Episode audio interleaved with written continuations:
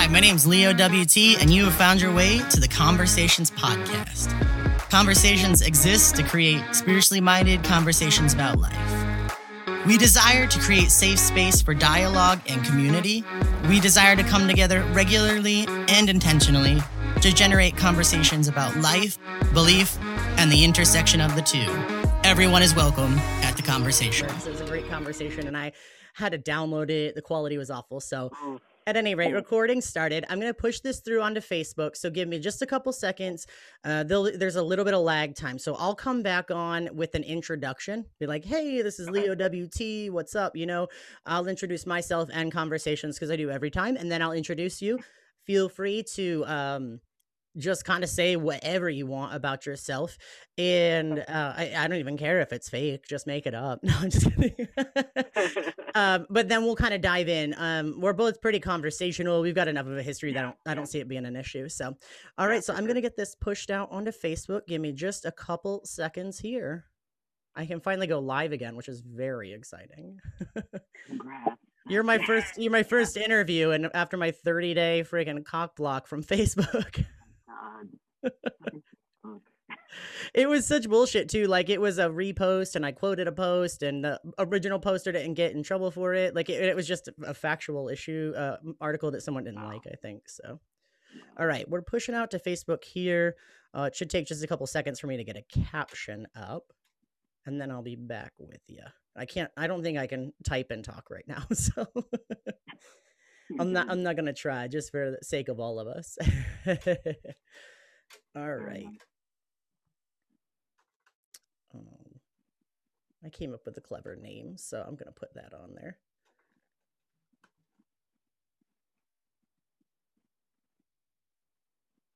All right.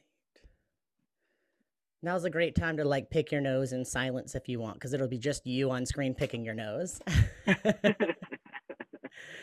No, I did the whole go to the bathroom, blow your nose, refill your water.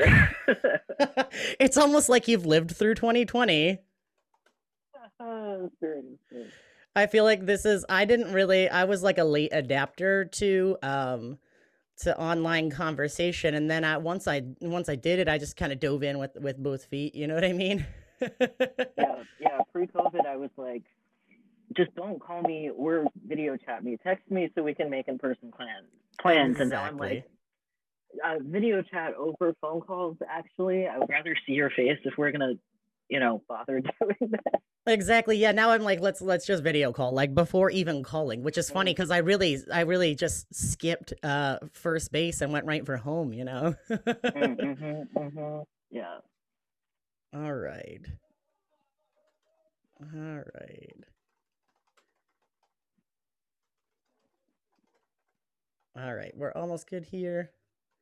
Once I can get the correct form of there, we're good to go.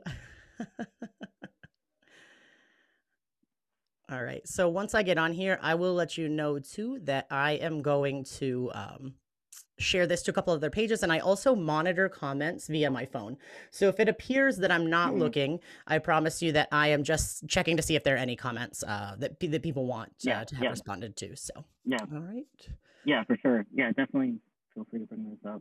All right. I'm not gonna try to multitask like that. Perfect. It's rough, but I, I have I have got a little bit of a hold on it, so I've been practicing. So. Yeah. All right, we are live on Facebook. Hey, friends, how are you? What is going on? This is a very interesting time for me to be online because uh, conversations typically happens on a Sunday. For those of you who follow us, you know that, but it is in fact not a Sunday, while I might have forgotten at least two or three times what day it was today, I know it's not Sunday. um, but I have been actually on a kind of mental health reprieve with my lovely wife in Puerto Rico, and I am just getting back, just touching down here on the ground in the States and getting my life uh, back together and kind of back rolling. So, what we are going to chat about today is um, something that's been, you know, there's been a lot of posts on the conversations group page about this. There has been a lot of uh, conversation. It's so many uses of the word conversation, but, th- but, there has been a lot of um, just group discussion uh, nationally, locally, politically around this topic. And so I wanted to get a friend of mine on here who I know, love, and trust uh, as someone that has a, a real voice in the issue And so, uh, my friend Owen is going to join me today. We are going to chat about transgender people in sports, uh, the current intersections of transgender folks uh, and politics. And also, we are going to chat a little bit, just briefly, about the kind of, uh, let's say, spiritual context or argument for or against trans folks. So, we're not going to dwell too much on religion because those of you who have been here before uh, know that we don't really try to stick to any one religious background or anything but but the whole goal of conversations is to have spiritually minded conversations about life. And so what that means is we're just going to peel back some layers. We're going to talk a little deeper. We're going to talk about things that really matter and we're going to give some like real dialogue around issues that people usually end up screaming um, you know at each other over. So i am real quick going to let owen introduce themselves and then uh, and then we'll get chatting. Hey y'all. My name is owen. Um, I am a queer non-binary person. I use they, them pronouns. Um, I've been living in uh, Brooklyn. Well, I've been living in New York City generally for a little over eight years now. Um, currently living in Brooklyn.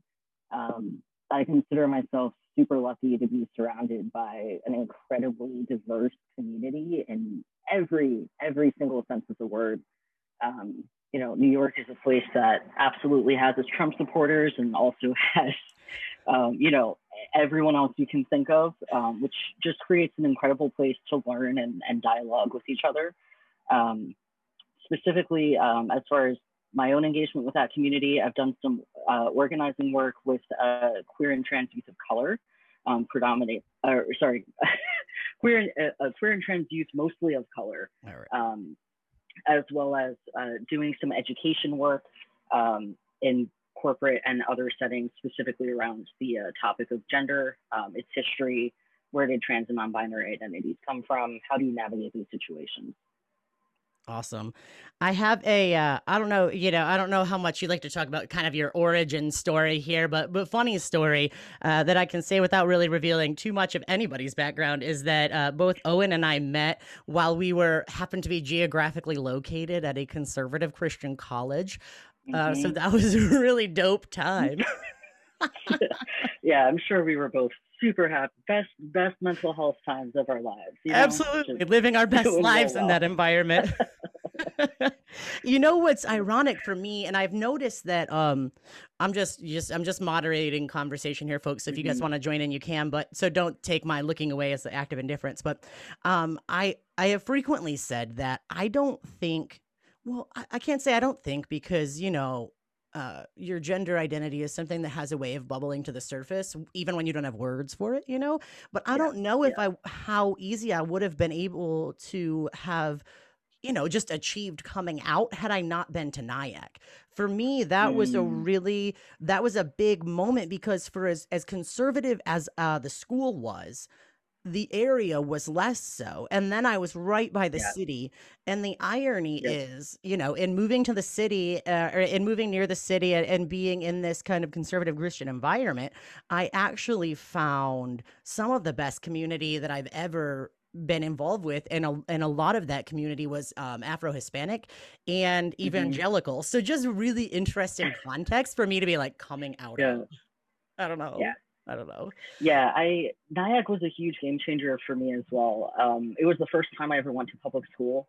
Okay. Um, so K through seventh grade, I was in private evangelical schools. My family didn't have a TV. We went to church every Sunday. I went to youth group on Friday nights. Um, I joined the youth group worship team as soon as I was old enough. So then it was just right after school on Friday. So, you know, when you have Bible class five days a week, it's a lot a lot of that. And all of these were very conservative Christian communities. So, yeah.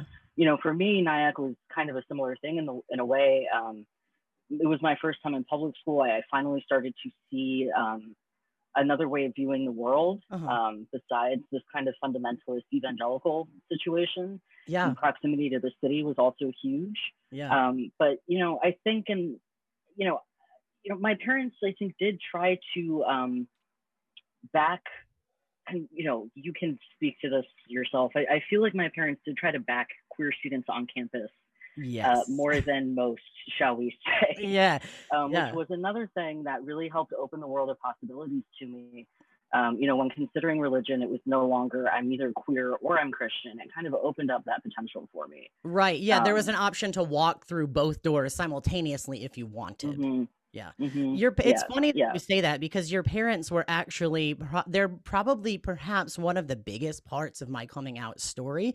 Um, I'm not sure if you're aware of this or not, but I was actually um, so well. Let me let me back up for our people who are um, Mm-hmm. watching and don't know about Nyack.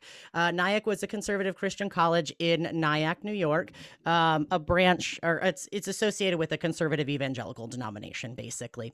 Um, and and Owen's uh, Owen's parents were just incredibly supportive to me when I was coming out at a time when my parents couldn't be because uh, because of their religious convictions. And so uh, your parents, Owen, really, really uh, it, it multiple times were responsible for me being able to like eat. Um, and I'm that's not like a metaphor, you know. They would like I would see them at church on the weekends and they would give me a hug and they'd you know slip some money in my pocket and tell me to go eat at Mana's or something. You know, they were um, Mhm. They Yeah. were great and your dad actually uh he he and michelle pinkham looked me in the eye and my name was sent across the president's desk to be expelled because i had come out and your dad Yep. and michelle pinkham uh went to bat for me with the school Yep, and yep. said they would in under no circumstances would they let the school kick me out and if they did um that there would be legal repercussions and they said they looked me in the eyes and they said we're staying until you graduate and then the day I got my transcripts, I found out that both your, you know, your parents and Michelle had decided to move on, and so that was a huge. I mean, just v- vastly formative moment for me. Um, I, I, like I said, you know, Yeah. your identity has a way of bubbling up, but I don't know what coming out Yep. would have been like without the me hands in my life. So, yeah yeah. no i mean that's that's really incredible to to hear you know my parents have shared a little bit more with me about you know what was going on with you and some of the other students there as i've gotten older yeah, um, but you know it's definitely not something i've heard full details on i think because you know they want you to be able to control your own story you know absolutely. um, but it's it's one of those things where um, you know I had you know I had a family uh, in my own case who uh, took me in for my last two years of high school. Um, so after my parents uh, decided to leave Nyack College, um, you know they ended up the the best option was to move down to South Carolina so my dad could finish his PhD Okay. um, which you know at this point I was just starting to understand my queerness, barely starting to, you know, figure out my gender identity, um, and really was just thriving in Nyack. Didn't want to start over at a new school for, you know, the final two years. And who wants to go to Um, South best Carolina? family. Yeah, yeah, like they're, you know, I love the food. There are indeed some great people down there, but it was just I could tell it was not the time for me to be in such a conservative state. Um, and my my best friend's family stepped up to the plate and welcomed me into their home for the last two years of high school, um, which really, you know, it was really difficult for me. You know, I something I've been thinking about more as I've gotten older is that I was a child when I was dealing with all of this stuff Mhm, mhm. um, and trying to figure all of this stuff out. And uh, you know, in my experience, um, the, the conservative faith communities that I was a part of could be, uh, I would say, unintentionally manipulative in those areas. Mhm. Um, in some cases, it was more intentional. Um, but you know, people would be doing something uh, with you know your best interest in mind, and it would be undermining a really essential self-discovery process. Yeah. Um, so for me to be able to kind of not go into an environment where I would have had to have my guard up all the time was, was huge. Yeah. Yep. Yep. All right. Yeah, that it's just it's just such a wild context we came out of. You know what I mean? Like Yeah. You know, and, I'm really grateful. This is a complete aside and not in any way related to the topic, but I I am really grateful that I think um, one of the beauties of a lot of queer stories is like chosen family, and um, and I'm really grateful for the people that choose to step up and be family for for especially for people who are kind of in the soup of coming out you know and i honestly as just as a complete even more further aside i think that part of the reason covid has been so hard on the queer community in particular is because a lot of the queer community is not housed with their chosen family, right? A lot of times we're housed with our biological families, uh, especially in multi generational um, situations. And so I think yeah. that in particular, there's been a lot of struggles for the queer community around that idea of being, you know, kind of mm-hmm. mandated to be away from your family of choosing. So. Yeah. Yeah. that makes um that kind of makes navigating conversations like we're going to jump into even a little bit more difficult because you got to monitor uh, your own physical safety and and, and well-being along with can I say what I need to say about what's happening right now? And so I know that for both of us, we're in safe places that we can chat.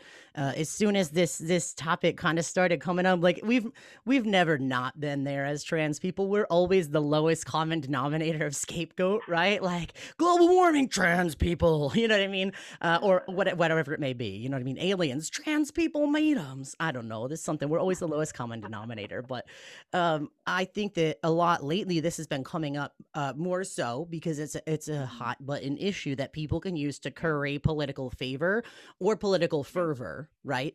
And so we can either get people on our side or we can uh, push people away, whatever we need to do. And as long as we drop this issue of trans folks, it's you know, I mean, it's like um when you drop soap in the water and everything just kind of like you know what i mean like mm-hmm. pushes away from it i feel like that's what people try to do with trans folks so um let's go ahead and let me give my little let me give my little spiritual just statement right now because yeah, it'll be quick absolutely. and succinct. Yeah. So for those of you who know, I came from a Christian background, like like Owen said, they they understand that as well.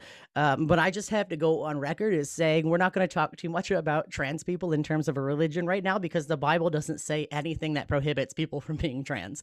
And if you're going to live your life by the Bible, then I got to hit you with that fact, man. Some people aren't worried about it. Some people are past that or or aside from that in their brain, and that's not an issue. But I know a lot of people are going to watch this conversation and try to say, but yeah, like what about the Bible?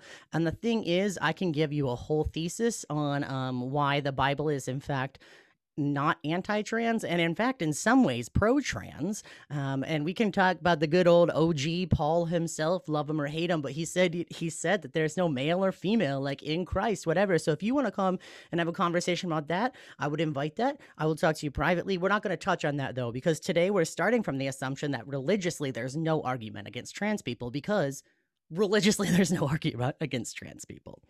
So, with that being said, I would like to break it down a little bit, and we're going to kind of flow in and out of this as Owen and I just kind of like wade our way through it. But we, I want to start by talking about the idea of trans participation in sport, um, and we'll go from there because it is it, it's it's political, it's social, it's you know it's athletic, it's it's religious, it's all of these things. But um, talk to me about your starting point for this. Like when when trans issues, especially trans people in sports, come up on the news.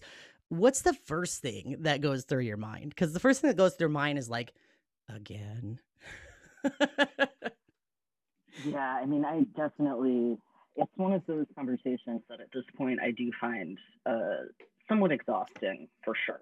Mm-hmm. Um, I mean, yeah, my, my initial reaction is definitely pretty similar uh, in terms of just like a heavy sigh, you know, maybe yeah. a little bit of an eye roll, something like that. Um, and that, you know, that doesn't come from a, a place of, um, I guess, being mad at anyone mm-hmm. necessarily. Mm-hmm. It's mm-hmm. more of just like, this is something that relates directly to who I am and yeah. directly to people who I love. Yeah. If you continue to see this question pop up of, well, should people like you be allowed to engage in sports in this way? Yeah. It just gets tiring. Yes. Um, you know, it's I, I understand that people do not have you know, we're, we're none of almost none of us are taught about these issues growing up. Um, but it, it is it is just exhausting to continuously have your presence questioned. Yes, and I think in this in this conversation, um, I've gained a little bit of lived experience by by my my orientation, right, and my gender identity and all that. I've gained a little bit of a deeper level or a different shade of understanding um, about conversations around racism, uh, because uh, you know I have. I'm going to sound like that guy, but I have a ton of black friends. Um, but no, uh, I have a lot of black black friends, and they've been so gracious as to let me learn by proxy um, and not really push anything on me, but I, they let me see their thoughts yeah. and how they're responding yeah. in their actions. And one thing yeah. I hear a lot from from uh, especially black women, uh, but black people in general is like, it's not my job to teach you about racism.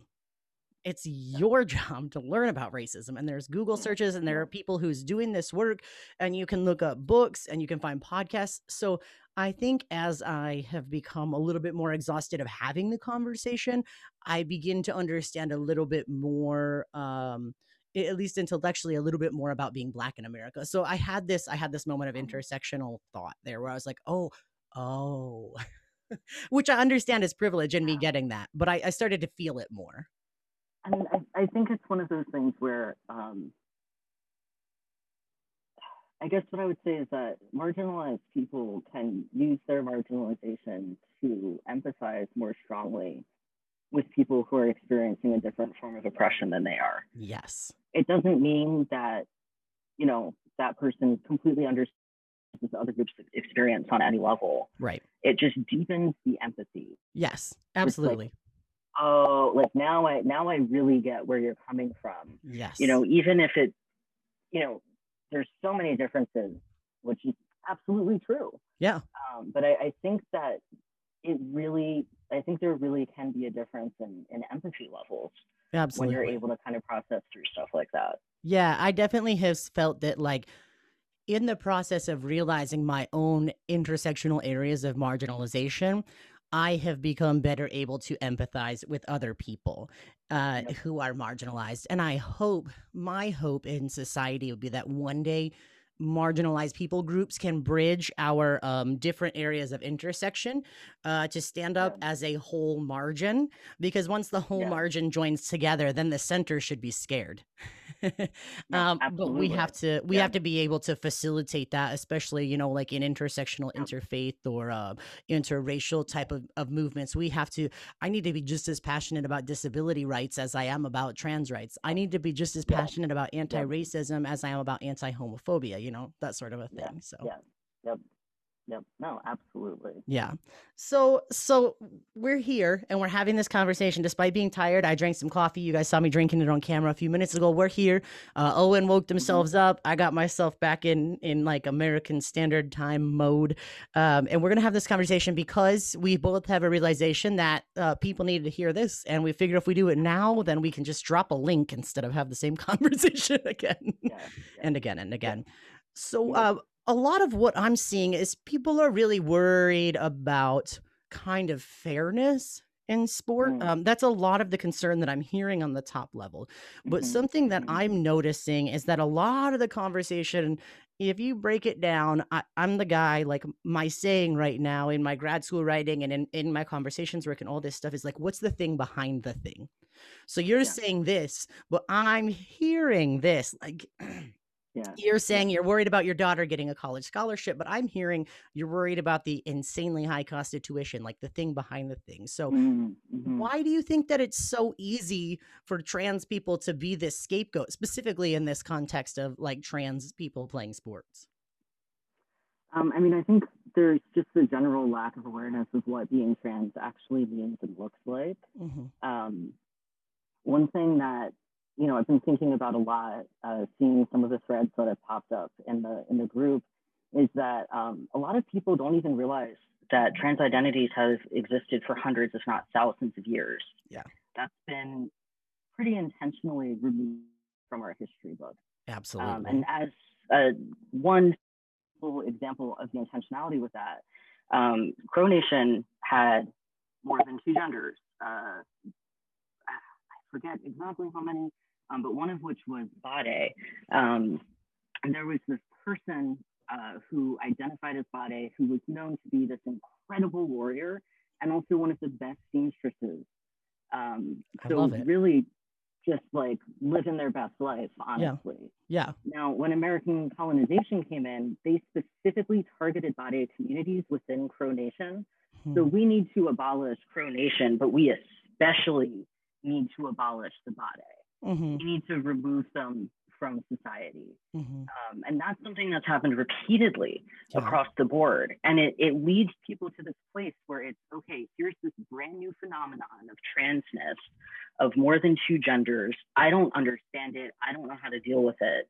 Um, so instead of it becoming something where we're looking at each other with compassion, mm-hmm. I think it becomes something that people are a little bit scared of because yeah. of that lack of understanding. Absolutely. And you're dead you're dead on. There has been so many different cultures and different people groups and different uh, societies that have functioned Every seamlessly.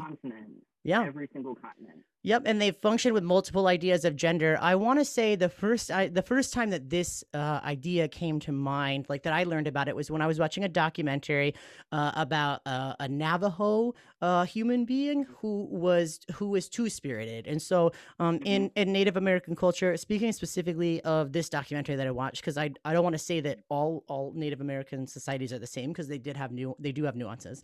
Um, but I watched this Navajo documentary about a, a, a person who was two spirited. And the idea of two spirited is that uh, there were five genders. Um, there was masculine male, uh, masculine female, feminine female, feminine male, and then two spirited. And two spirited was a conver- like a, a, conversation or you know an intersection is what I meant to say of yeah. um of the yeah. of the genders. And they yeah. they functioned fluidly. Um, and not only did these people were these people like allowed to exist within society, they were actually uh, like celebrated and they were actually kind of considered set apart in a certain way. And so this is something that's happened for, like you said, hundreds of thousands of years where this is not a new phenomenon. Mm-hmm. You know, we've been here by different names and in different places, but you gotta, people need to ask themselves, why was it, why were, why were we written out of the history books? Because history has always been written by the victor. And if some if a group or people group is put down or left out of the history books, like black people, like native people, like trans people, you have to ask why. Like what threat did we pose to society? Yeah. Yeah. And it, it also to me really gets pretty deep into intersectionality.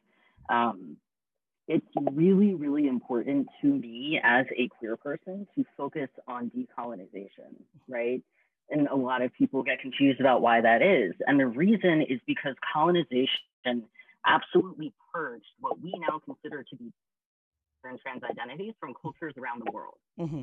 You know, so so much of colonization was steeped in these Judeo-Christian values. You have two genders. The only sexuality is straight. Everything's tied to biology. That's the end of that. At which mm-hmm. point, any culture that has more than two gender categories that is fine with people of the same gender engaging with each other sexually, whatever, whatever. Well, they're backwards, they're barbarians. They need to be saved from their heathenness, you know, yeah. like, and you know, it's just one of those things where it's like if, if we are truly going to decolonize, we have to figure out how to reincorporate queerness and transness into our cultures. Yeah, um, absolutely. Um, that that's part of that work is, is just kind of the reality of the situation. Yeah. Yeah, because there's so many there's so many uh there's so many edges, right, of society that are cut mm-hmm. off through colonization. And it what like the the thing that oh, it just like baffles my mind is the amazing amount of arrogance. Like, holy crap, the uh-huh. amazing amount of arrogance in the doctrine of discovery, er, discovery, where some like rich white aristocrat, you know, queen is like, bro, by my authority, you can go and search out and take over everything the Bible says. Like, how, yeah. what a co opting of a book yeah. in specific that was about colonized people. And then you get to a point where this has been happening for so long that now when trans people want to just be in society, it's yeah. terrifying and scary. And people are like, well, where'd this come from? You know? Yeah. Yeah. Yep. Um, something I want to mention just before I forget. Um, there's a really amazing documentary on Netflix called Disclosure. Disclosure specifically covers how trans folks have been portrayed in the media um, the American media specifically. Um, and really, what it ends up talking about is what we are taught about trans people without realizing that we're being taught it. Yes, um, absolutely. So, you know, when we talk about explicit versus implicit bias, yep. This is this documentary is about understanding where implicit bias when it comes to transness may come from, at yeah. least in part. Yeah. Um, you know, I watched it as a trans person. For me, it was one of those things where I was like, oh my God, this is so validating, you know, right. in a lot of ways. But it still taught me things. Yes, absolutely. As someone who's trans and looks at the media all the time and tries to think, oh, it never occurred to me that this stereotype is constantly reinforced in this way. Absolutely. Um, so I really, I suggest strongly that people watch that as part of really trying to understand, you know, what thought process are we taught to have about this people group without necessarily realizing that we're being taught it. Yes, absolutely. And I, another thing that I liked about that film was there was a, a plethora of of black and brown um, uh, trans people, and I it was if not exclusively, it was like 99% trans people, and a lot of them were trans women of yeah. color, including trans women of color who did their whole career, they lived their whole thing, and no one knew they were trans. And at the end, they mm-hmm. were like, Well, mm-hmm. I'm trans. And it, it didn't way, change anything, you know, like, by the way, yeah. I'm trans. Yeah. Um, and I'm I'm sometimes caught up in the amazing amount of courage that that would have taken uh, to be trans. Yeah. I think absolutely. that um uh, I think that a thing I'd like to talk about Oh, let's see. Mm-hmm. Just Justin, my friend, is a history teacher, and he said uh, that's why divine right monarchy had such an ill effect on Western society. We still have that issue when talking about the lack of separation of church and state. We will say things like Trump was given to us by God. Exactly. There mm-hmm. is a there's a conflation of of like you said, yeah. divine right and, and and in government, especially in America. There's a, definitely an unholy and unhealthy enmeshment happening.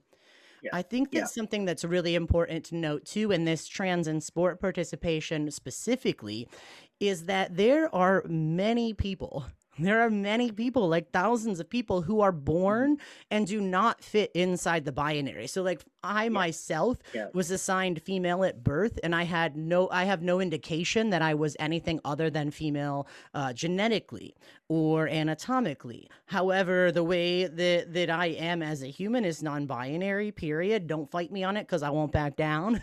I am both, I, yeah. I embody both masculinity and femininity, and I think that's yeah. dope. But there are people, um, I actually read a statistic the other, the other day, I think it was yesterday, my friend posted that um, intersex folks occur at the same rate as people who are redheaded. So if you want to norm, yeah, I mean, go ahead. I honestly wonder um, how accurate that statistic is, and not necessarily for the reason that most people might think. Mm-hmm. Um, I was reading a, I was trying to find the right article in a medical story. This was like months ago. Mm-hmm. Um, and I ended up reading part of this article about this woman who did not find out that she was intersex until after she had given birth, birth yes. to multiple children. Yes. Um, so this is someone who was assigned female at birth, identified as a woman, started having some weird health thing happen. Doctors mm-hmm. started running tests. Oh, it turns out you technically qualify as being intersex. Mm-hmm. Um, so you know, it's one of those things where it just it makes me curious how often that happens. Yeah. Um, but I think a lot of what uh, is important about that conversation is that bodies are already incredibly, incredibly complicated. Yes. Um, there are there is so much variation even if you are focusing on people who truly do fit within one of the two binary sex categories mm-hmm.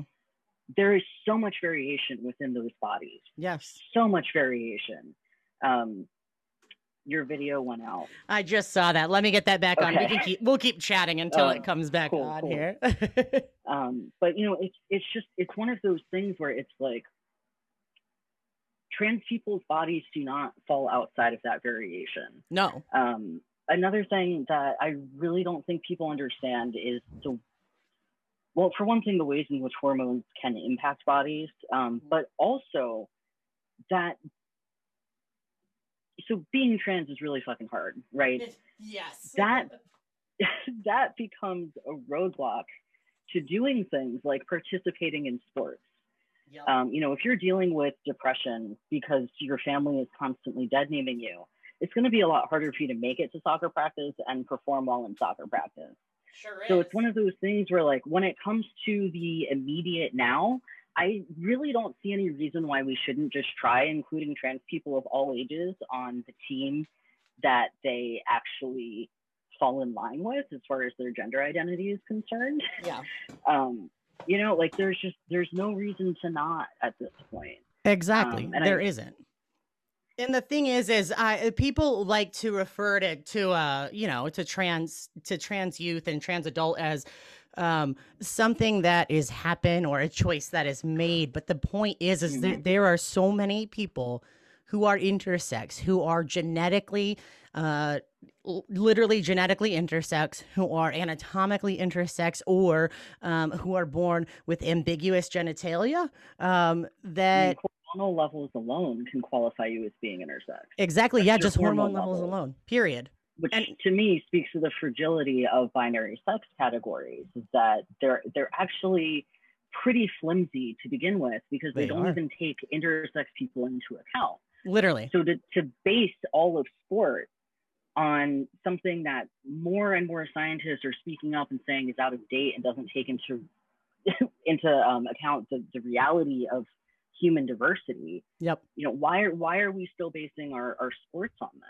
Literally. I'm actually in a course right now, which is a super dope course. It's uh called trans nope, it's not called trans anything. It's called it's called queer eco spiritualities. It's a theology mm-hmm. course linking together uh queer theology and eco conscious theology. And there's uh, it's amazing. I'm gonna wall out on this one day towards the end of semester when I'm not still writing essays about it. I'm gonna break it all down for you. But, but basically, we're starting with the understanding of queer theology. We're talking about uh, eco-conscious theology, and we're we're linking the two together because actually, nature is quite queer and people can fight me if they want. I will drop the articles and the scientists and the page numbers. But literally, there, yeah, there's over 23,000 species of creatures that are queer. And I'm not just talking about engaging in same sex uh, like copulation, I'm talking about an actual gender. There is gender divergence, there is gender variance, there is gender fluidity, there is uh, there is same sex procreation, there's alternate um, social and hierarchical structures that just completely shatter the idea that anything about life was supposed to be male or female or heterosexual. Over 23,000 species, bro. Like that's nuts. And so we come to this conversation about sport and and, and people all of a sudden are, are like, "Whoa. That's not natural." But it is. Yeah. I, I think crazy. another thing with the sport conversation that's really important is when I see a lot of people bringing up questions of fairness, I don't think they realize this, but they are only thinking about what is fair for cis people. Mm. Mm-hmm. They're not thinking about what is fair for trans people. Absolutely. And that's really, really important. Is like yes. when we talk about fairness for everyone, you have to include everyone in that conversation, in that thought process. Yep. Which means including trans people. Exactly. Um, and and saying like, oh well, well, this is what is is fair for me. Yep. That's awesome. But what about everyone else who's in the world. Exactly. Um, and you know, when you look at trans women, particularly black and brown trans women, yo, know, I did a uh, I did a reading for a Trans Day of Remembrance service this year, and I just mm-hmm. read the names of the trans people who were murdered around the world last year, mm-hmm. just in one calendar yeah. year. It yeah. took me 46 minutes to just read the name and the date that these people passed away just that. So so if you know five seconds on each person it took me 45 minutes. So when you want to talk about when you want to talk about being fair let's talk about what we're doing to trans people by consistently othering them. Like trans people are already marginalized and you are further marginalizing them because you're not going to mm-hmm. put you're not going to put a trans woman on a men's basketball team because everyone's going to laugh but you're not going to put a trans woman on, on a women's basketball team because why? You know what I mean? We're not yeah, talking no, about when we're talking about professional sport, that's a different conversation. And frankly, there's even less ground there because professional sport is a business. And when you when you sign on to professional mm-hmm. sport, you are you are not only an active participant, you're a commodity and you're doing things by that system. There's no overarching yeah. moral guideline to sport. Like you said, yeah. simply hormone yeah. levels can make you not qualify. Like there are instances of of fem- assigned female at birth participating in female sport athletes who had to lower their naturally occurring testosterone to compete in sport. So when we're at that level, that's a decision you're making. And frankly, if we want to talk about MMA fighters crushing someone else's skull, you signed up to be an MMA fighter. Like, and when it comes to MMA fighters, there's weight classes. Exactly. So you're not going to have a you know petite five foot person fighting against someone who's six foot four anyway. Exactly. Um, you know, like, but um, I had a thought and I lost it. Oh, that's okay. Um, it. I just. I think when we're talking about when we're talking about uh fully formed adults and, and, and participation in sport, like I keep trying to emphasize over and over again, there are so many hormone levels that you have to meet, even as a college athlete. Like I couldn't eat. Like there was there was things I couldn't eat because I couldn't Yeah. have it in my system and still legally play. You know. So Yeah. so professional sport is is one thing. When we're talking about high school sports, it's a whole different story. And I think It, that it um, really is. Do you know anything offhand? Uh, Justin did ask a question here. He asked, "Do we know any um, any stats on tra- trans participation in sports at the high school level?" I don't know any off the top of my head.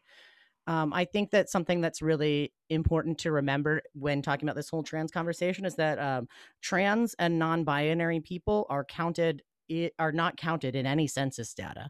LGBTQ yeah. people, like gay and lesbian people, are barely counted in any census data. In fact, that's one of the insidious moves that Trump made during his Mhm. last pres during his presidency was that he he he intended to and was able Yeah. to remove LGBTQ data from the census. And as anyone who's Yeah. worked in nonprofit work knows, there's no funding without data. So what essentially happened was just an erasure of LGBTQ people Yeah.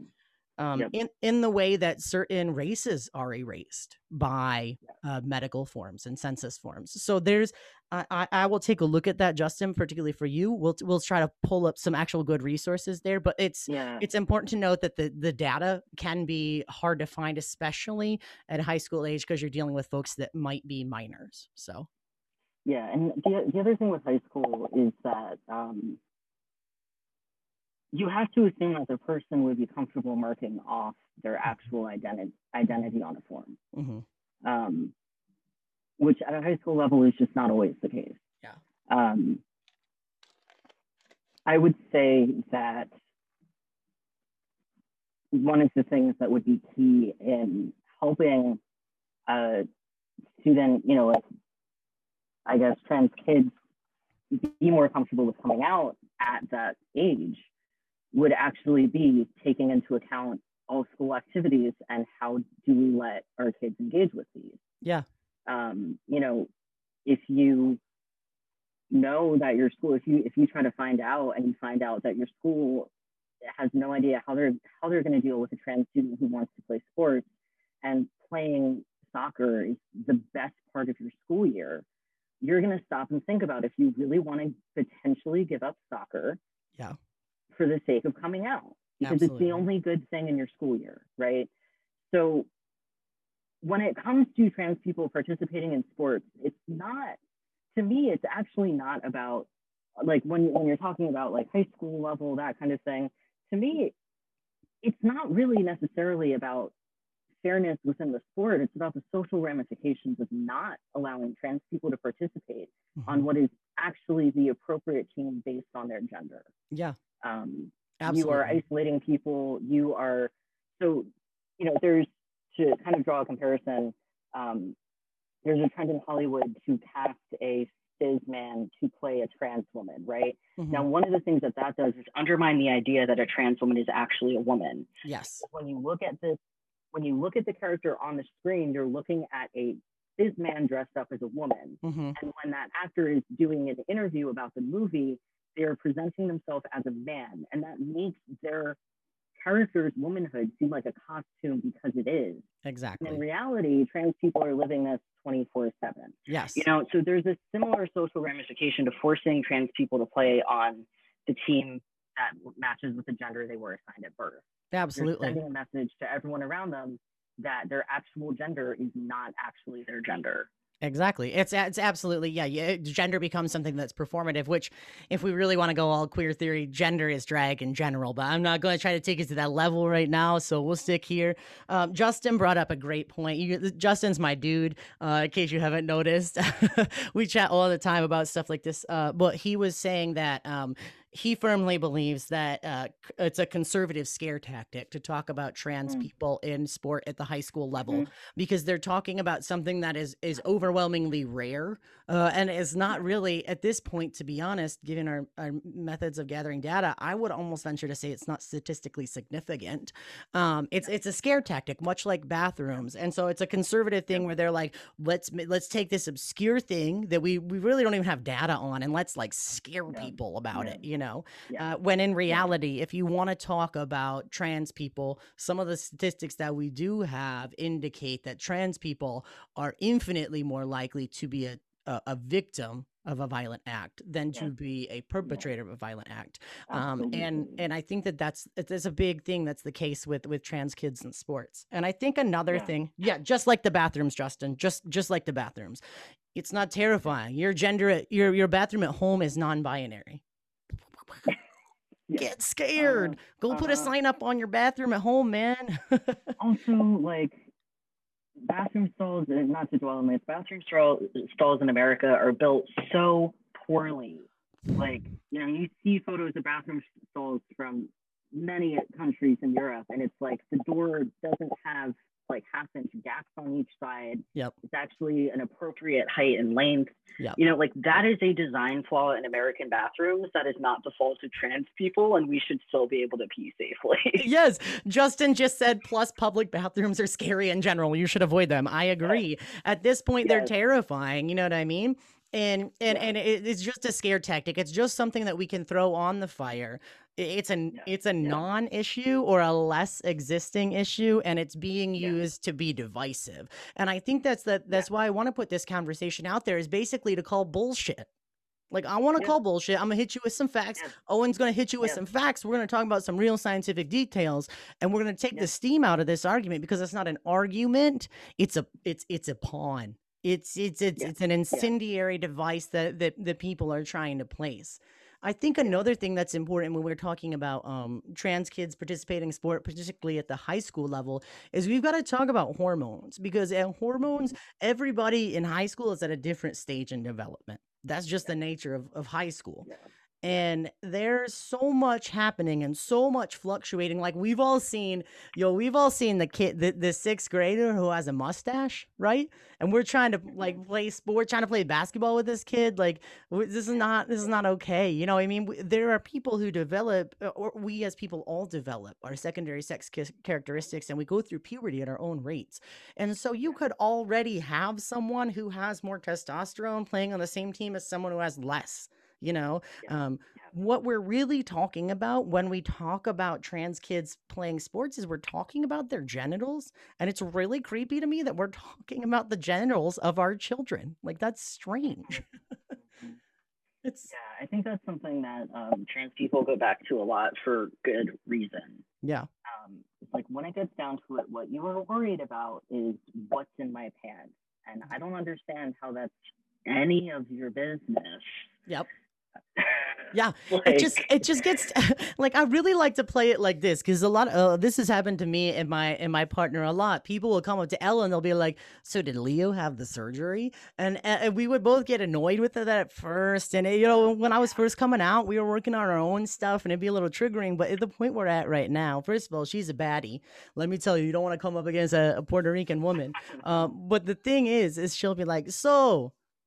How's your husband's penis? You know, she'll just put it right back in mm-hmm. their court in in that language. The thing behind the yeah. thing is like they're yeah. the the thing is did Leo have the surgery? The thing behind the thing is yeah. what's in Leo's pants and how do they use it?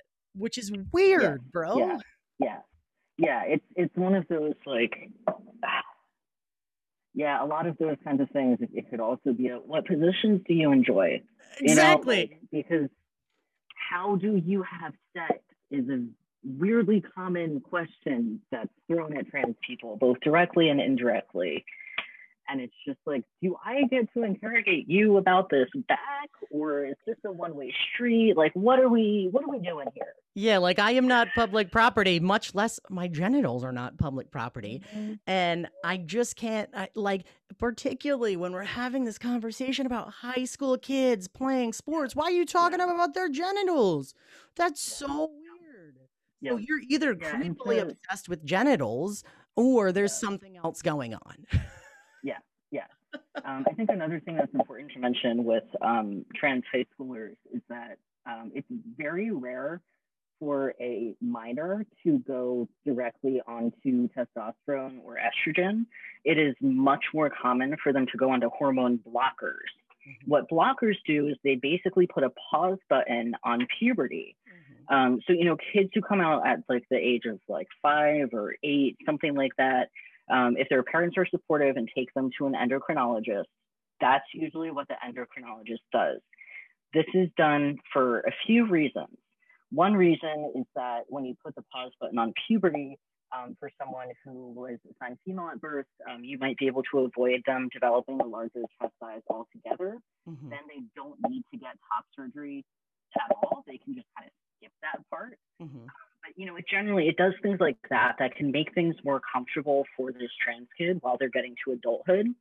The other reason it's done is because if if you go off hormone blockers and and don't start taking anything else, you go through puberty like normal, mm-hmm. exactly as your body would have had you do, just maybe a little bit later than your body would have started it. Absolutely. So it also creates room for these kids to really think through their decisions and all that kind of stuff. Now. I would argue that like 9.99 times out of 10, no one is going to get to the point of going on hormone blockers without having already thought through their decision. Yeah, absolutely.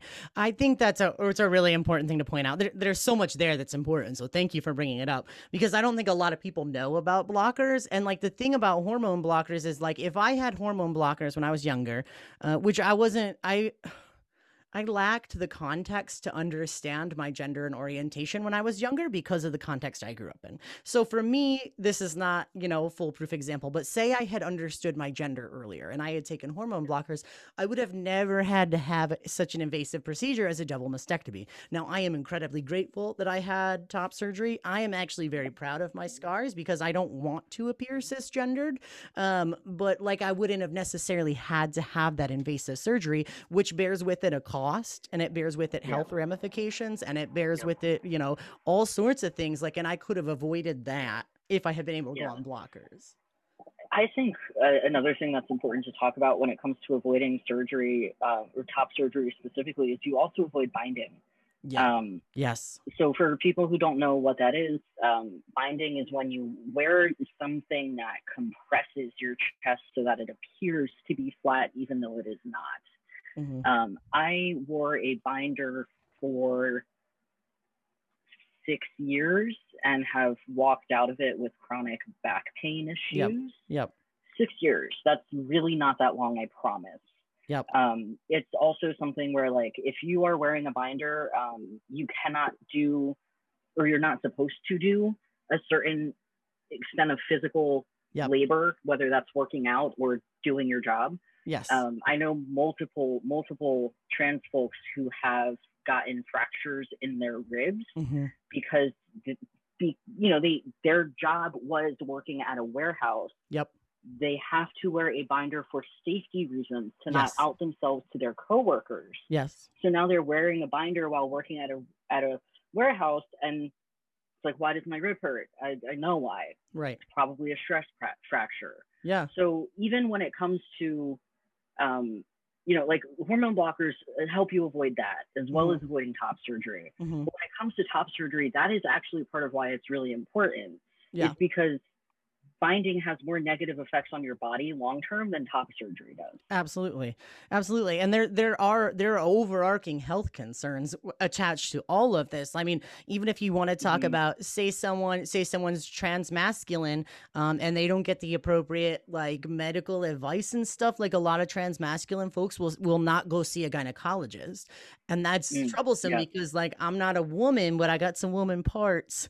You know, and so there's mm-hmm. these health risks and there's this disjointedness that happens when yeah. we don't just freaking talk about it and let yeah. trans people live you know what i mean like there's there's mm-hmm. there's so many ramifications to it especially when you when you're talking about trans kids i mean when you're talking about trans kids you also have to have the conversation of is their family open and affirming like are we talking about their mental health there's so many things at stake yeah yeah yeah i mean i think one of the um biggest health risks for trans people personally is the absolute lack of research mm-hmm. on trans bodies. Mm-hmm.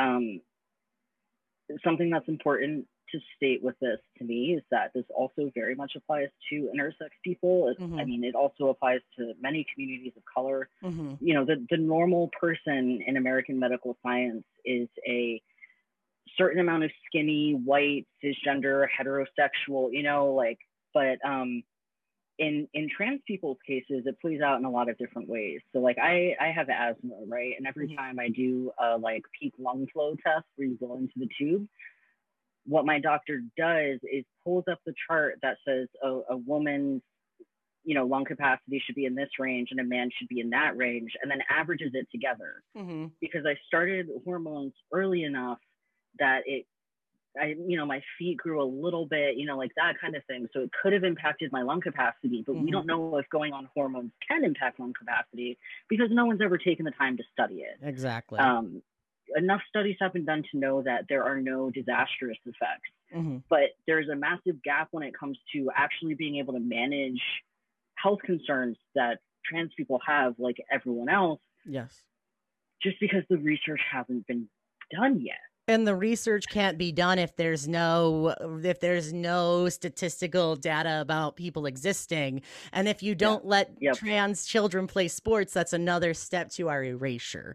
Like it, it all yeah. it all flows together. And it might seem like we're talking about this and this and this and this but that's because it's all the same thing right? You know we uh, it's like I, I, read a study about um like car safety, right? And, and the average t- uh, crash test dummy was like you know a five foot nine uh, Caucasian skeleton because because there mm-hmm. are skeletal differences across like ethnicities, which is that's not racist. That's just like there's a thing. Bodies are diverse across all sorts of boundaries. It's why there's no um, but but but like if there's no representation, if there's no testing, there's no acknowledgement, there's no treatment, like there's this whole systemic fallout, and yeah.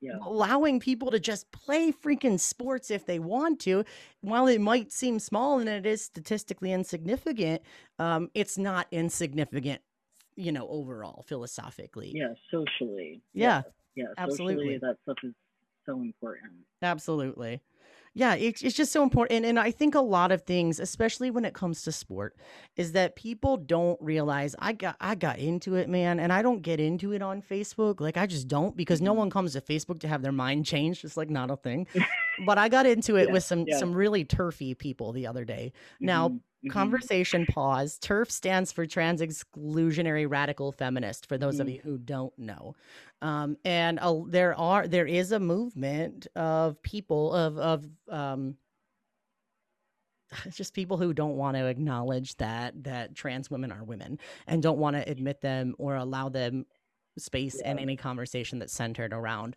uh, femininity. And so I got into this conversation with the other day of a, a woman who just literally, I, yeah, go ahead.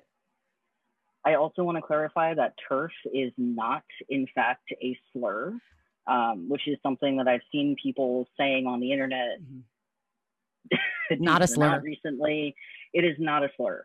Um, like Leo said, trans exclusionary radical feminist. It is a way of. It is literally just an abbreviation for saying this is someone who calls himself a feminist but does not like trans women. Really, trans people generally. Um, trans women are seen as men who are masquerading as women for the sake of threatening real women.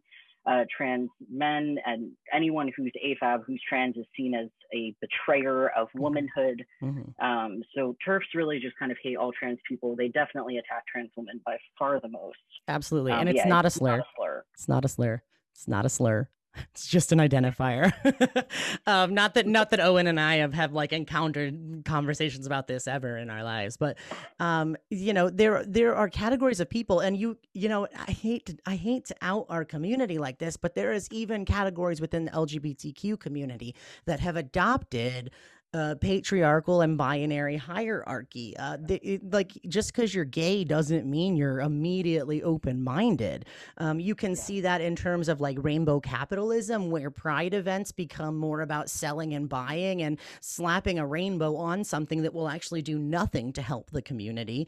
Um, you can see that in spaces where cisgendered white men um, albeit gay, are still considered to be the default voice of the LGBTQ community. Like, let's that's one of the things about disclosure that was so good was that was it was black trans women talking, you know? Um, yeah, like there is a ton of racism within yeah. the entire LGBTQ community. Absolutely. There's a ton of transphobia. Yeah. Um, amongst the, the cisgender portion yeah. of the LGBTQ. Yep. Folk. Um, yeah. It's a thing. Those like, are massive issues that we have to grapple with, which also like any white, queer, and trans people out there, part of queer people being invested in decolonization is queer people being invested in anti-racism. By default, it to me is a requirement of yes. being queer. Yes, yes. You cannot if you are queer and racist, get the hell out. like it just You're not you're not queer anymore. You're yeah. gay. For me, yeah. I use gay and queer very differently. There's yeah. the gays who are more uh, normative, more focused on assimilating into culture instead of disrupting it and changing it for the better yes. for everyone. Yes. Um, you know, like that kind of thing. So yep. yeah, I use gay and queer very differently. If you are a racist queer, you are not queer. You are now in the gay category. Yeah, absolutely. and that's not to say that all gays are racist. Like, because some no, people, no, no, some people really are like binary, uh, uh, like identify as what they were assigned as birth and prescribe to the current mm. social, you know, norms. So, like, say you yeah, were assigned yeah. male, you feel I male, you identify as male, but that's not necessarily the problem. The problem is is in in your orientation of thinking because queer tends to imply a breaking down of binaries. So you yeah, can you yeah. can you can subscribe to the current binary definition of male. Queer. Yeah, yeah, you yeah, can be a gay I queer. Know, I know people who are gay and are part of the queer community. Yeah. And I know people who identify as queer and are part of the gay community. You know, like which is a complicated thing about how the, how I use those words, which I should also acknowledge. I'm very used to it, right? You know, but it's like there, there's lowercase queer and gay, which are an individual's identities, and then there's the capital G gay community and capital Q queer community, which yes. is where the differences I was talking about come in play. You can be yeah. gay and believe all kinds of different things. Absolutely, yeah, and it doesn't make you immune. And you, I mean, I I, I want to draw this parallel, and not saying that I'm speaking from my own experience, but speaking from proximity. Um, there's there's also been studies and stuff done on how like uh, there's a lot of patriarchy within African American communities. Not that that's exclusionary to them, like you know what I mean. But there's eh, just because you're marginalized doesn't mean that you instantly understand intersectionality. Like um, Natalie just pointed out on our feed, she said it's so confusing to me that people who are already marginalized are so quick to further marginalize others. And I don't see that's what I don't understand, especially about about women. Hi, hi, Kitty. How are you? This is my naked cat. Her name is Roxy. Hi, Roxy.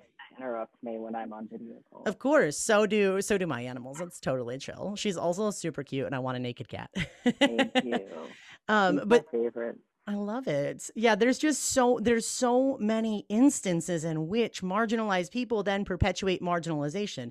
And Yeah. so like Yeah. if you really want to be truly queer or truly open or truly progressive, you need to dismantle the system that creates the oppression. It's not enough Yeah. for women to have rights. Yo, let me tell you this. Let me hit you with this. Susan B. Anthony, right? You know, Mhm. uh, women's right to vote, right? Susan B. Mhm. Anthony is quoted as saying, if the, this is a paraphrase, but this is this is the, the gist of her quote in like current Yeah. language vernacular, right? Um, Mhm. If you have to choose between white women and black women to give them the right to vote, you should choose white women because they're smarter. Susan B. Anthony said that. So so she's like Yeah, taking yeah. her marginalization and perpetuating it. hmm hmm There Mhm. has to, in my mind, there has to be a way to move forward to freedom Yeah.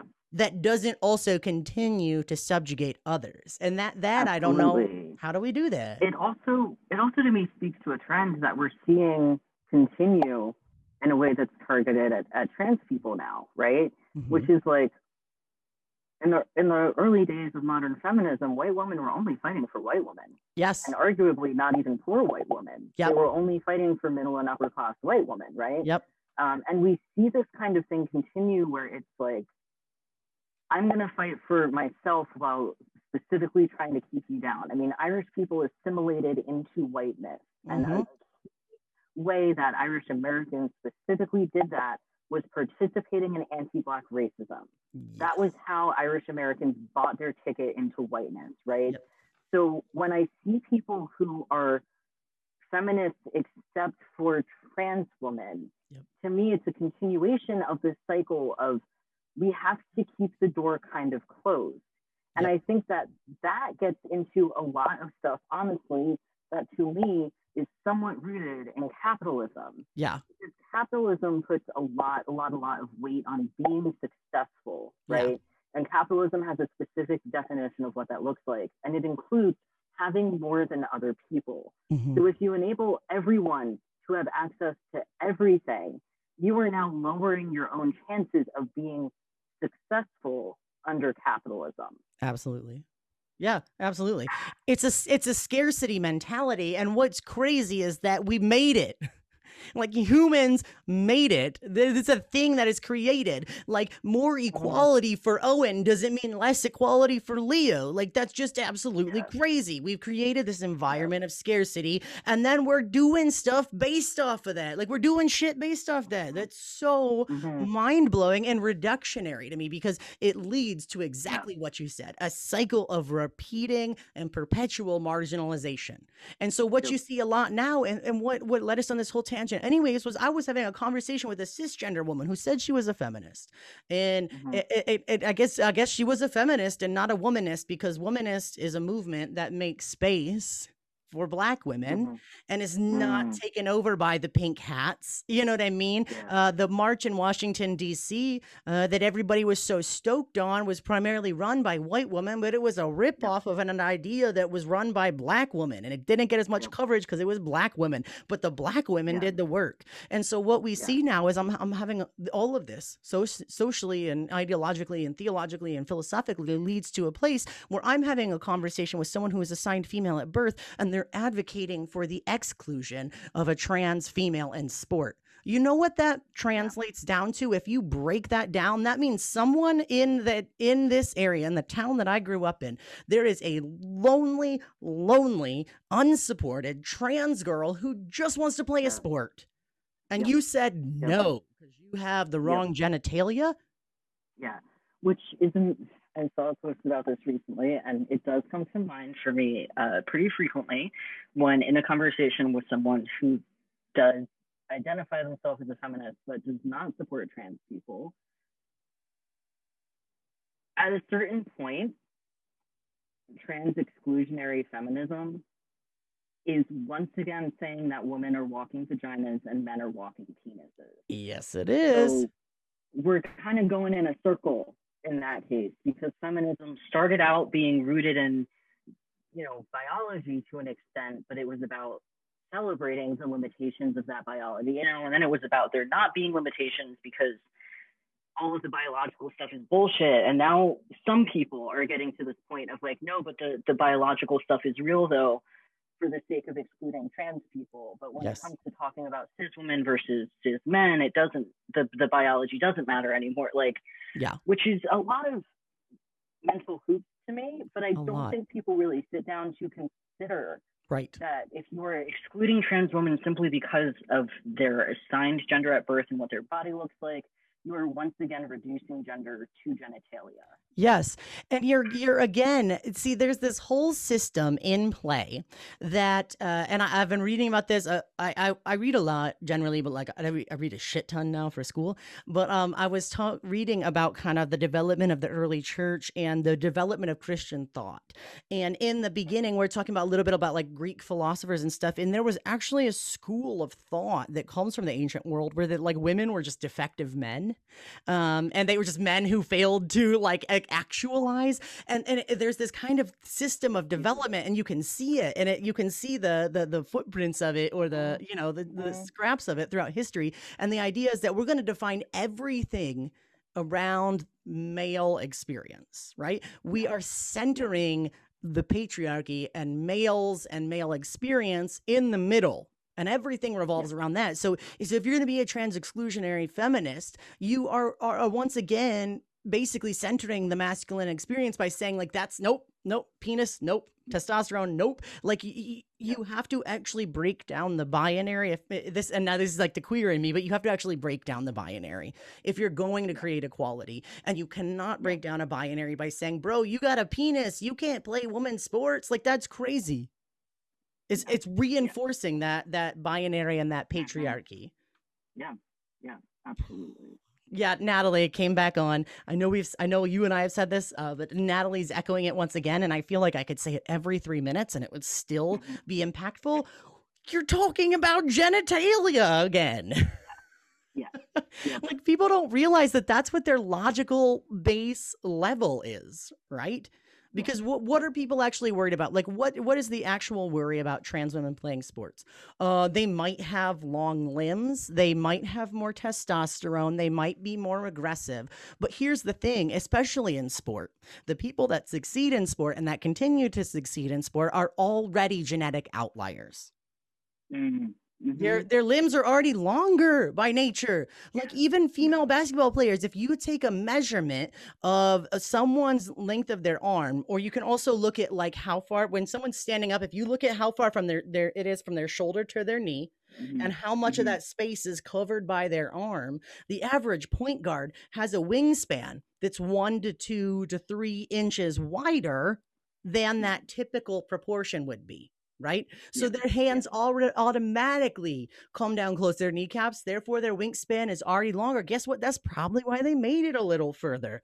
When you look at when you look at. Pele, um, the the Brazilian like soccer god that he was, the reason one of the reasons that Pele was so good, aside from natural talent, was he had an amazingly low resting heart rate.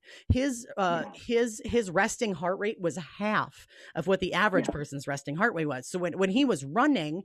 He was having the same heart rate that I'm having while I'm sitting there eating potato chips. That's part of why he made it. So Mhm. when we're talking Yeah. about trans people in sport, if you reduce it to a genitalia conversation, you've missed the whole point. Not everybody is gonna succeed in sport, and that sucks, bro. Like I run like a duck and I have asthma. I wanted to play pro sports. Guess what? My genetics outed me on that path. I couldn't work Yeah. hard enough to Yeah. overcome it. So like you Yeah. we're already talking about we're already talking about genetic outliers and we're talking about participation and we're talking about hormones and you're trying to bring in genitals of kids of minors why so many people talking about the genitals of minors Yeah. Yeah. i was a whole rant Yeah. on my part i am sorry but No, I, I, I'm feeling you, man. I'm with you on that. It's a, it's a frustrating thing, you know. I, I think that, you know, most trans people we have already had to do the work of undoing what the world has taught us about ourselves, validating ourselves, and learning to love ourselves. Yep. Right. So that I think is a pain point when these kinds of conversations come up, right? Yep. It's like, okay, so I am once again, once again, someone is asking me to validate my existence, yep explain why I spilled it, you know, like it's like this is already something that I've devoted a lot of my time and energy to. yes yes You know, and like I would say less as time goes on, you know, Yep. because it's you know, getting top surgery was a game changer for me. right right I feel like I was settling into my body. Tattoos also honestly have been huge for me with that. yep But it's you know, it's one of those things where it's like we we are already doing that process for ourselves. yes Um, and also end up doing the same process for so many other people in our lives. yes It's not that the education isn't important. Yeah. And it's not that I don't want to educate people. I, I honestly love engaging with education when I have the capacity for it. yes I just don't always have the capacity yes for those conversations. To continue to validate myself externally when I've already gone through the process of working to validate myself internally is very, very, it's very, very tiring, you know? And we can't, we can't continue to do that. Like it's just, it's not acceptable. I mean, uh, as, as Natalie pointed out here on our feed too, like there was, there was a time where people subscribe to this psychological concept and, and, and the vestiges of it are still there. But um, Freud uh, basically thought that the, the root of lot of lot of uh, women's mental problems because they they didn't have a penis and so they felt inadequate and not Mhm. whole. So there's a psychological orientation around this, you know, heterosexual cisgender norming. Like Yeah, trans people yeah. are already fighting through a society that has yeah. these underpinnings. There is yeah. not yeah. one high school assigned male at birth human that's like, I could get a scholarship if I was a girl that's the other that's that's the other thing about trans too is, is i think particularly why we're talking about trans women first of all apparently people don't give a crap about trans men maybe getting pummeled. They don't care. But when it comes to oh. trans women um, they're really worried that people are going to transition just to abuse children in bathrooms or to play sports. But the the thing is is that to be a trans woman in america i personally believe that it's probably the hardest road to walk to be a trans woman in america specifically a black trans woman because our society do, is still patriarchal fight me on that we could go but our yeah. society is patriarchally oriented and what that means is our yeah. society still values the male so when you transition yep. from male assigned male at birth to female you are transgressing the binary. You are taking off mm-hmm. male privilege and you are taking yeah. on stigma and shame that is layered and layered and layered yeah. and layered in our yeah. history. No one does that for a scholarship. No one does that for the oh bathroom. I mean, every time someone you know pulls that up either as a hypothetical or does a well i'm just gonna go say i'm a woman so i can do this ha ha ha i'm like okay so why don't you actually try doing that and see what the fuck happens? Because it's yeah. not going to be a pleasant experience nine no. times out of 10. No. You're going to have a bad time. Yep. yep. You know, like, okay, so you think kids are going to start saying they're trans just to get scholarships? Yep. How do you think that conversation is going to go down with their family? Exactly. You know, like, it just does not actually make sense when you take into account that life is hard for trans people simply on the fact that we're trans. Yep.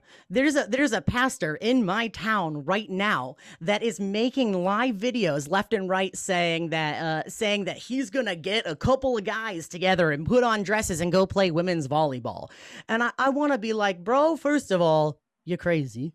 Like, get yeah, off this yeah. shit. The Bible doesn't say anything that backs up what you're saying. Mm-hmm. But 2nd mm-hmm. of all, um, that's not actually trans.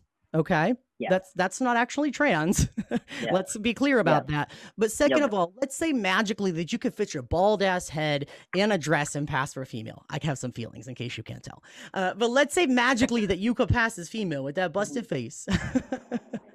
let me let me see how the police treat you. Yeah. Let me and, see but like how that's, But that's the other thing, right? It's like this idea of passing is really unfair to begin with. Yes. Um I mean, folks who are trans and are AFAB, honestly, just to be completely real about it, have a much easier time with passing. Yes. Than someone who is a trans woman or otherwise assigned male and presenting in a more feminine way. AFAB Facial... equals assigned female at birth, in case anybody missed that. So AFAB uh, is assigned female at birth. It's just an easier way to yeah. saying all those words. So, but yes, yeah, so go mm-hmm. keep keep going. Mm-hmm. Oh, and also, just in case anyone is curious about this, the reason I say assigned blank at birth instead of just saying male or female um, is because of the whole biological sex is actually super complicated. Mm-hmm. Um, and these two categories don't take into account intersex existence. Um, it's also because my body no longer fits into a female category, mm-hmm. Um, and because I never was actually a woman. Mm-hmm. Um, I've always been striving to do my own thing with my gender, but didn't absolutely not have the language for it as a kid, nor did I have the space to experiment with it. But like, it's one of those things where reflecting back, I can see that it was on my mind in some ways, just mm-hmm. not, you know, as clearly articulated as I can articulate it now. Exactly. Not as well as expressed as I can express it now. Exactly. Um, but yeah, so like passing is another really, really unfair thing that is put on trans people, especially trans women. Yep. Um, you know, trans masculine folks, like I have a little bit of an Adam's apple um, just from being on hormones, you know, like that kind of thing. Um, but for for folks who are, um, you know, who are AMAB, you start looking at, in some cases, folks want facial feminization. That is an expensive, expensive surgery. Very much. Um, so. Someone who has a, a, really prominent Adam's apple might want to shave that down. That's also really expensive. Yeah. You know, like that kind of stuff is not taken care of by hormones. No. Um, hormones only do so much, and surgeries only do so much. So honestly, like, and this is kind of a tangent from what you were talking about, but yeah. like, expecting trans people to pass is frankly bullshit. It is totally bullshit because gender is performative, gender is Yep. drag. It's a thing. Uh, gender is a social construct. 125 million percent. Fight me on it, bro. Yeah. Fight me on it. Um, gender is a social construct, and you are. Uh, no one is under any. Uh, no one is under any authority or pressure to have to Yeah. perform the Yeah. way society says you should have to perform. Right? It's Yeah. not a thing, Yeah. and that includes trans women who are can be fully female and look however the Yeah. hell they want. Yep. Like that's a thing Yep. because because to be passing is simply another phrase to like fit into fit into the mold that your society has given you. yeah. Because make It's no about mis- norms. Yeah, it's about norms. norms. Yep. There are Yep. trans women who continue to have big, beautiful beards hmm with a, you know, wonderful bit of eyeshadow above it. I've Yep. never been a makeup person, but you know, like that kind of thing where it's like even a beard is not actually inherently masculine. Mm-hmm. Yep. Um, there there are worn in a plenty of feminine way. Yeah, there are plenty of there are plenty of women who were they not uh, kind of cloistered or pressured by their society, they would naturally grow facial hair. That's a thing. Like I remember thinking that um, if I had if polycystic ovaries ovarian syndrome, syndrome, I mm-hmm. think it's how you say it, um, it, it uh, can mm-hmm. affect your hormone levels and it plays out for a lot of females in a lot of different ways. But one of the things is it can cause excess uh, or it can cause unwanted facial hair.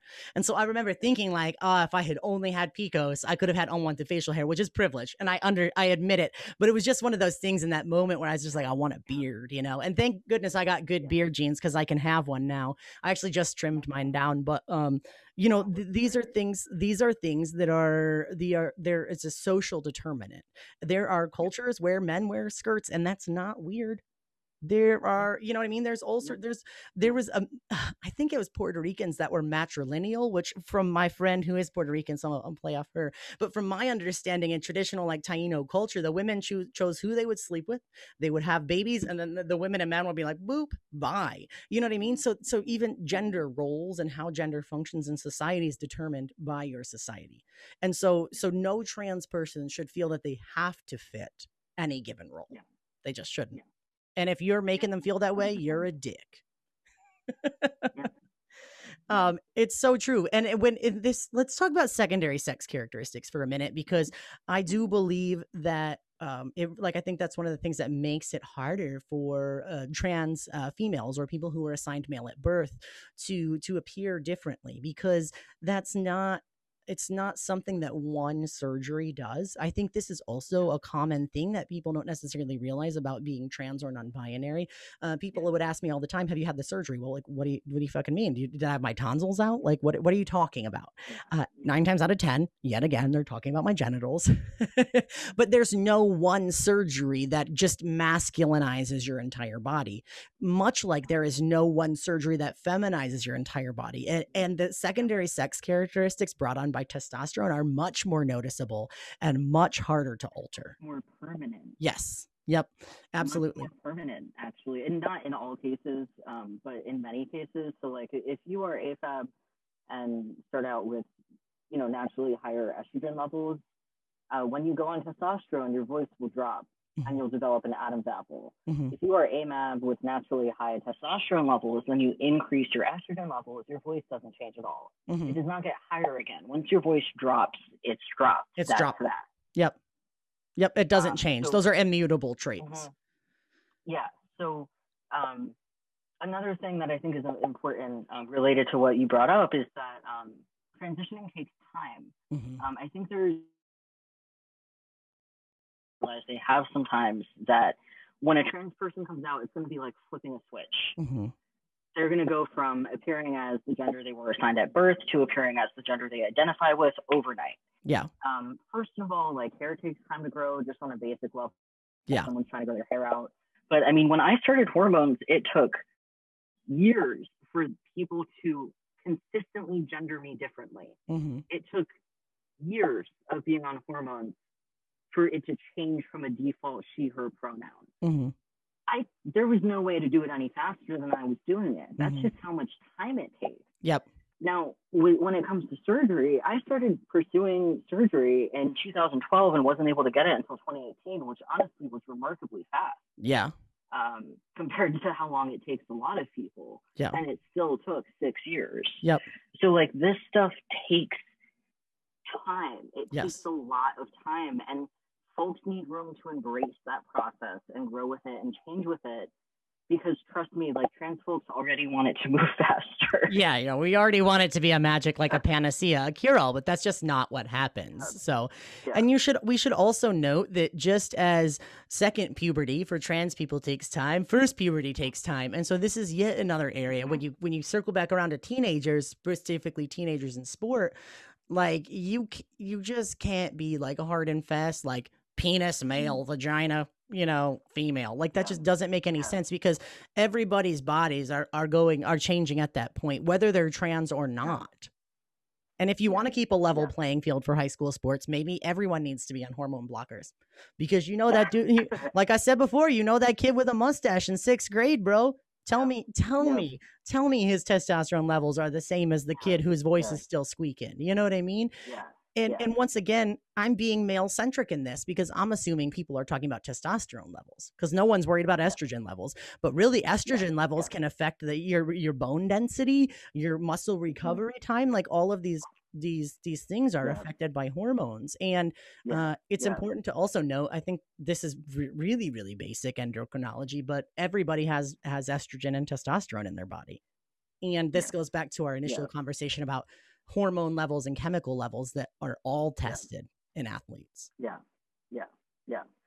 Um, brief backtrack. I do want to make sure to mention that not every trans person wants to go on hair on hormones or Mhm. wants to get any surgeries, and that's also an extremely valid decision. Absolutely. Um, related to that, there are actually a ton of trans people who carry children. Yeah. Several years ago now, there was like the first pregnant man. He was not the first pregnant man. no, He he was was the first publicly pregnant man. Yeah. And there have there have been many before. There have been even more since. Yep. So that's something where like something that I think is really beautiful about transness is this kind of reinvention of how we engage with our bodies and Yeah. how we uh, look at different things. Yeah. Um, so you know, for a, someone who identifies as a man who is carrying a child, part of what a lot of those folks are doing is reclaiming, or reclaiming is the wrong word, but like I guess claiming being a caregiver as being a part of their masculinity, Mm-hmm. right? And not in a bringing home the bacon sense, Mm-hmm. but in a literally carrying a child in their belly Mm-hmm. for months Mm-hmm.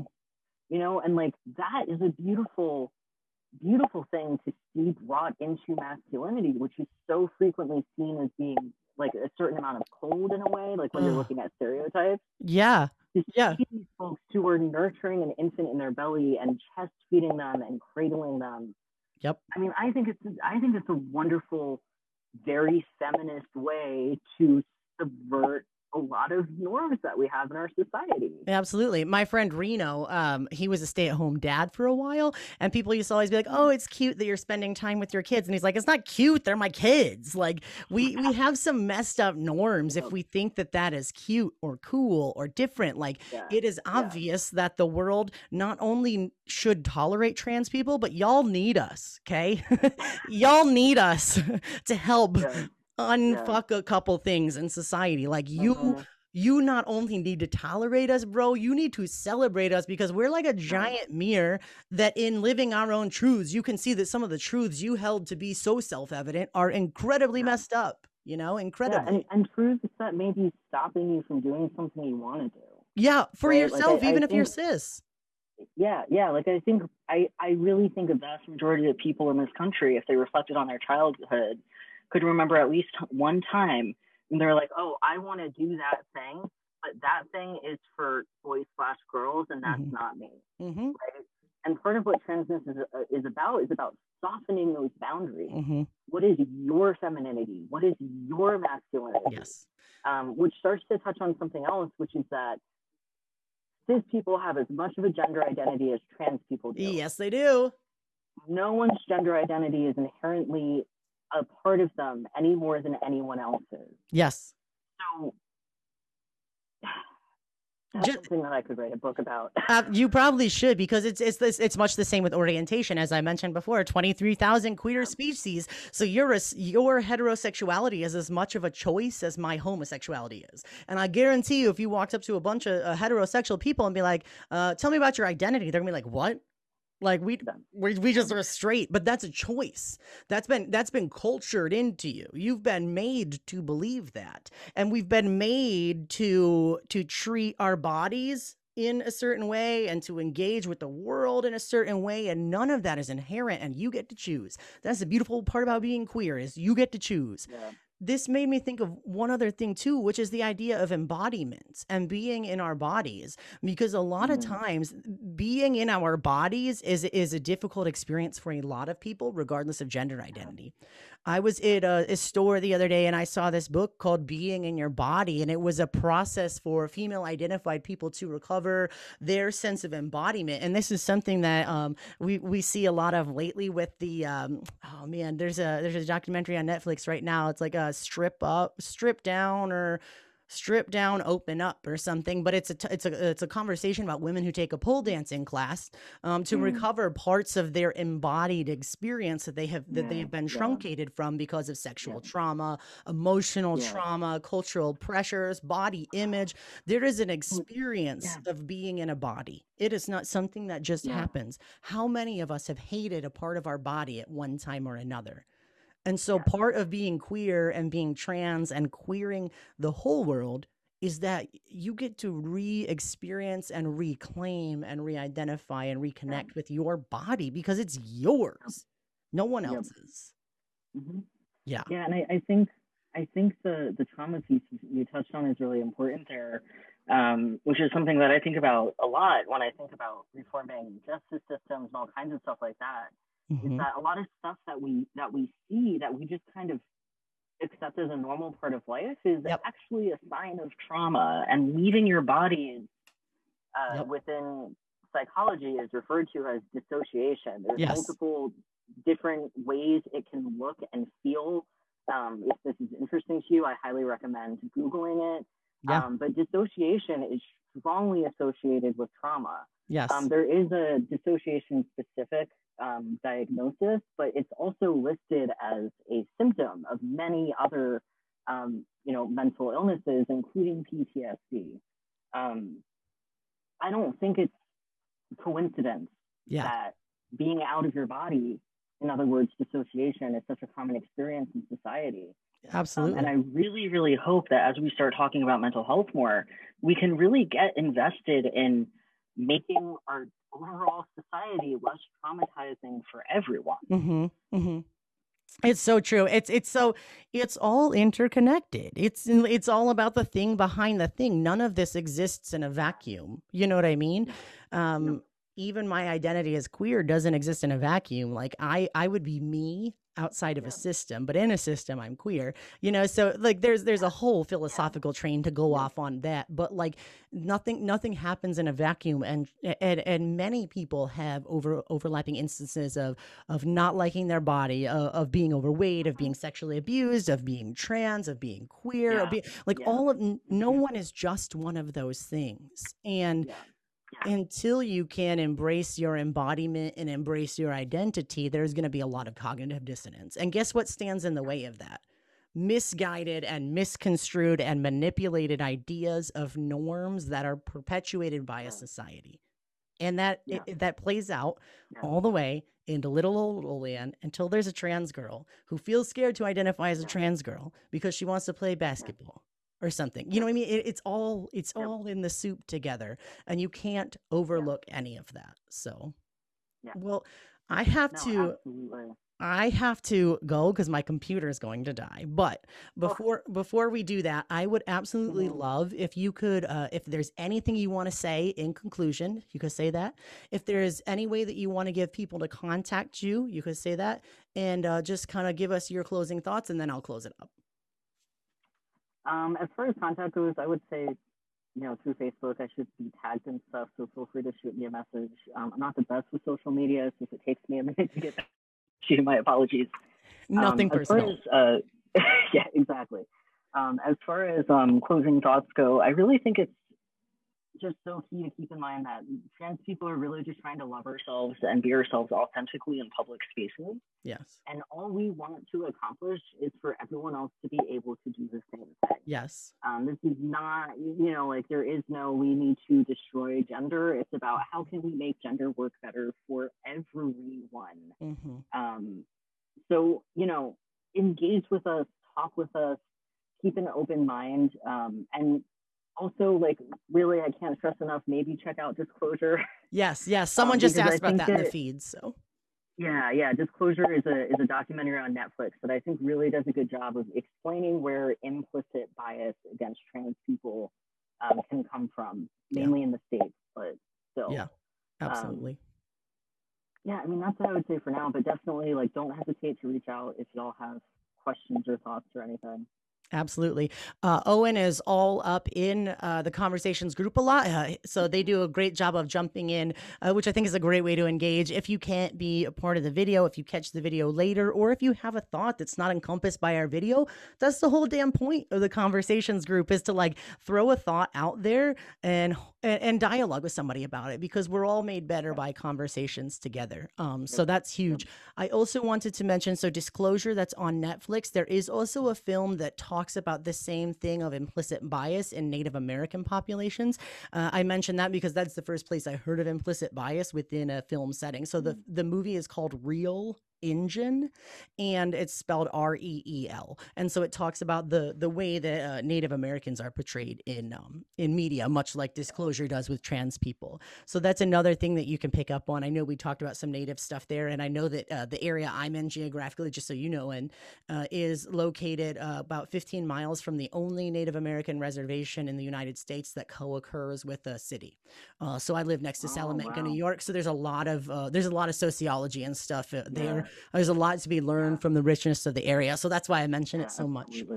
Um, for those of you who watched, I want to say thank you. Uh, being queer for me is a reclamation of who I am and how I can be in the world. And I truly believe, um, like I believe it was Desmond Tutu that said it, like my liberation is bound up in yours. So, so liberation and freedom is incomplete unless everyone is there. Racism is not over until homophobia is over, until uh, you know Islamophobia is over, until fat shaming is over. Like it's all tied up together. And so the reason that O and I uh, exist uh, in so many ways is so that, like, like they said, so that it is in fact better for everyone including yeah. the trans girl and Olean who's trying to play basketball. You see how it keeps coming all together, friends? Uh, a world that is more queer is better. Fight me on it. don't don't fight me on it because I don't care to fight you because I'm right. I mean, hey, Gen Z is continuing to take us there. Exactly. Another, exactly. it's the the new iteration of the younger the younger generation is more queer than the last. Exactly. Yeah. Pretty consistent trend. Yep. We're going there. And I actually read a study about that today um, where it talked about how the majority of folks that were identifying as queer were, in fact, identifying as like bisexual, which I actually think is pretty dope because there are people who are bisexual and there are people who are figuring it out, and you get to be all of those things and identify how you want. So I have to thank everybody that came out. Uh, I have a three-peat of conversations coming up. Tomorrow night, we're having conversations with Rocky Roggio, who is the producer and filmmaker behind the upcoming documentary 1946, which covers the introduction of the word homosexuality into the Bible. In case you did not know, the word homosexuality was not in the Bible until 1946. So that film is going to cover the scholarly work that's been done to expose that truth. It's going to cover um, pro and you know uh, for and against sources, and it's going to be really good. So we're talking to Rocky tomorrow, and then Sunday we have Ryan Bell up, who is uh, a former evangelical minister who gave up athe- or who gave up uh, Christianity and embraced atheism for a period of a year, and then ended up never wandering back. Um, and so we're going to talk to him about his perspective uh, coming from Christianity into atheism and seeing how that's made his world fuller and better and more awesome. So we've got a lot of cool topics coming up, a lot of things across the board, and I'm really excited excited to share them with you. Thank you, Owen, for being here. Thank you, everybody uh, who's been on the feed for joining us. As always, everyone is welcome at the conversation. Uh, find more about this info on uh, conversationsofficial.com or just shoot uh, shoot the conversations page a message. Thank you so much. Have a good day, Owen. Bye, everybody. Have a good night. Have a good night.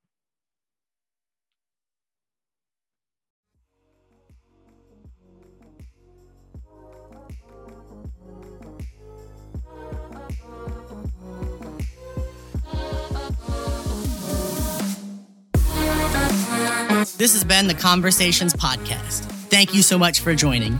If you have any questions or comments or just want to get involved, feel free to join the conversation on social media. You can find us at Conversations Official on Facebook, Instagram, and YouTube. And please don't forget to rate, follow, and share this podcast. We're available on Anchor, Spotify, or wherever you get your podcasts. Thank you so much for joining the conversation.